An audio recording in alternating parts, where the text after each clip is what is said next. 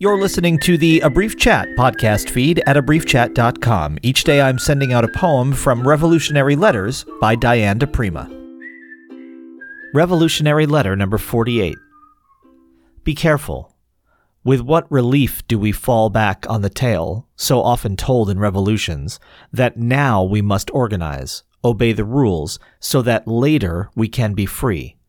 It is the point at which the revolution stops.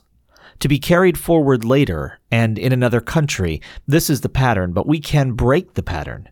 Learn now we see with all our skin, smell with our eyes too, sense and sex are boundless, and the call is to be boundless in them. Make the joy now that we want, no shape for space and time now, but the shapes we will.